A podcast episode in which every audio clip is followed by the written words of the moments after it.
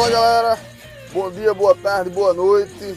Bem-vindos de volta, bem-vindo você que está na academia, que está no metrô, que está no ônibus, que está andando pelas ruas da cidade, que está lavando louça, que está dirigindo, enfim, onde quer que você esteja curtindo o podcast do Direito Criativo, um grande abraço. Estamos iniciando aqui mais um episódio do Direito Criativo. Hoje a gente vai tratar sobre uma habilidade essencial para um bom advogado, para um bom estudante de direito para um bom profissional do futuro e do presente, que é a curiosidade. E para falar sobre esse tema, eu vou contar uma história para vocês que aconteceu comigo há mais ou menos uns 10 anos, um caso concreto judicial em que eu atuei e que a curiosidade foi essencial para a solução do problema e para a inovação que a gente conseguiu imprimir à época. Vamos nessa! No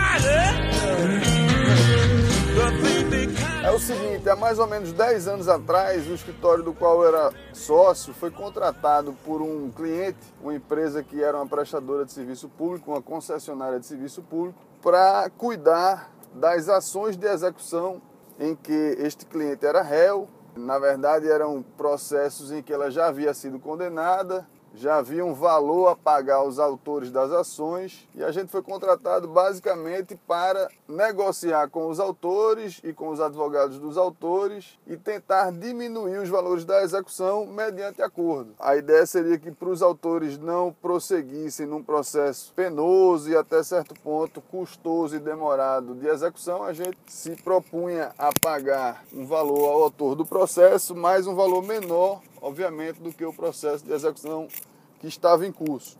E aí havia vários processos de execução em curso, não muitos, né, não centenas, mas vamos dizer algumas dezenas. E me chamou a atenção logo de cara um dos processos mais caros, o processo mais caro, na verdade, que era um processo antigo, tramitava bastante tempo e que, em virtude do valor e ser um valor que se destacava dos demais por ser um valor mais alto, eu foquei mais nesse processo e fui estudá-lo com mais detalhe, né? Fui estudá-lo mais na minúcia para ver por que ele era o processo mais caro e o que o diferenciava dos demais processos.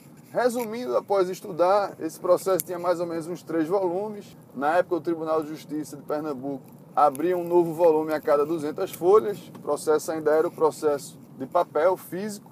E aí, estudando esse processo, eu vi que era um processo de indenização movido por uma pessoa que alegava que tinha sofrido uma incapacidade definitiva.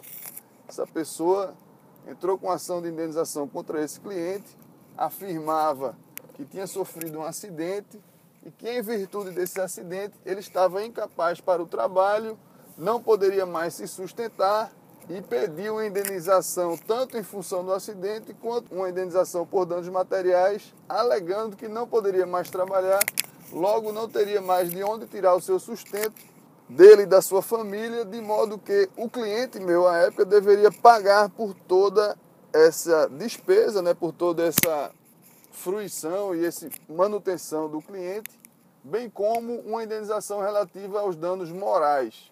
Então, em suma, o processo era de danos morais e materiais. Danos morais relativos ao acidente e danos materiais relativos ao trabalho que ele não mais conseguiria desempenhar ao longo da vida.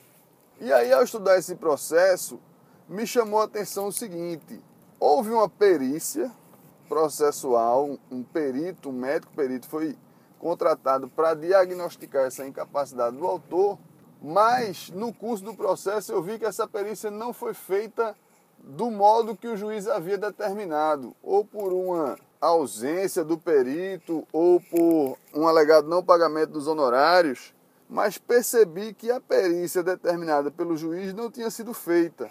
E o autor, juntamente com o seu advogado, pediu para o juiz considerar um laudo do INSS que afirmava que ele estava incapaz para o trabalho em função do acidente que havia sofrido.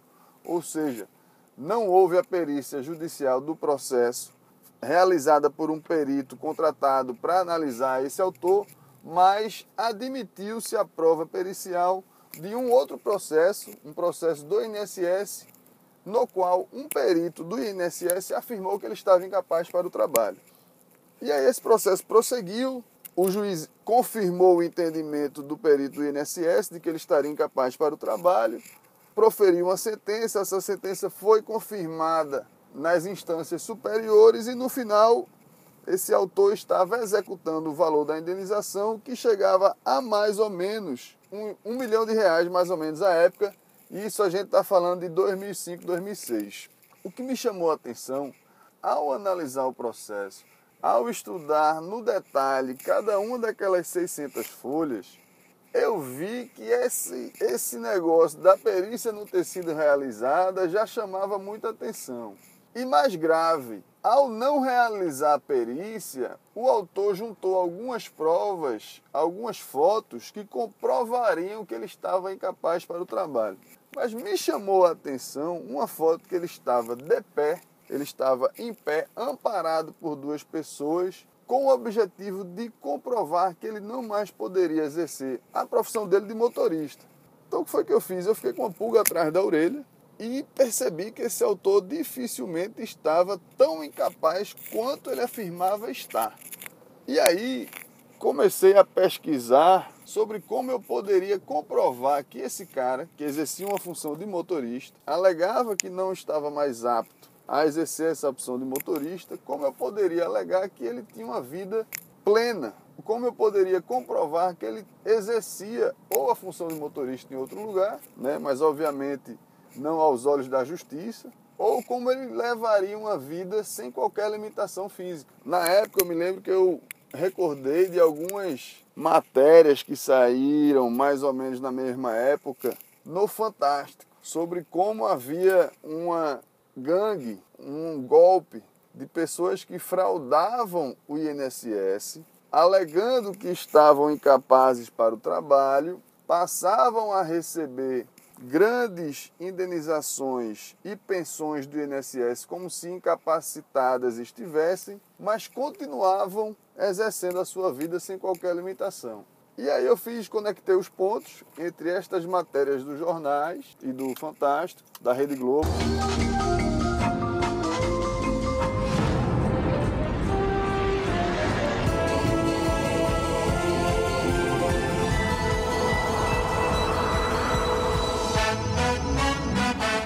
Rodando a vinheta do Fantástico, agora a gente se lembra de como eu fiz a conexão da matéria do Fantástico com o caso concreto no qual eu estava trabalhando.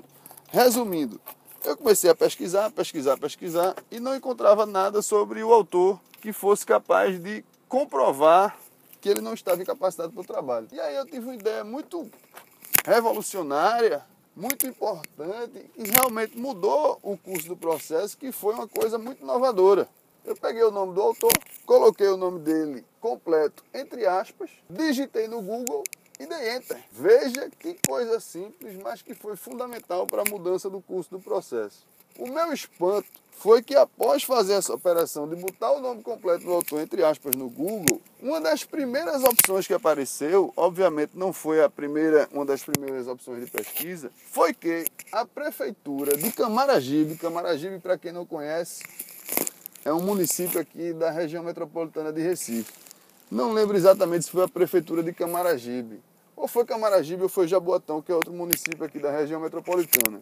Mas um destes dois municípios havia feito uma licitação, uma concorrência pública para a contratação de motoristas de transporte complementar. Resumindo, falando português claro, o município queria contratar Kombi, van para fazer o transporte complementar de passageiros. E as pessoas deveriam se habilitar com o seu carro e com a qualificação de motorista para vencer essa licitação. E aí a minha surpresa foi muito grande e ao mesmo tempo muito simples a pesquisa. O cara que era o autor da ação era um dos vencedores da licitação. Então tinha uma publicação do Diário Oficial do município em que na relação de vencedores da licitação surgia justamente essa figura. E aí não foi difícil comprovar que o cara não estava inapto ao trabalho, que ele estava plenamente apto, que ele continuava exercendo a função de motorista e que ele havia vencido uma licitação recente do município de Jaboatão de Camaragibe. Foi o que eu fiz, eu juntei essas provas, colhi mais provas no sentido de que ele estava apto,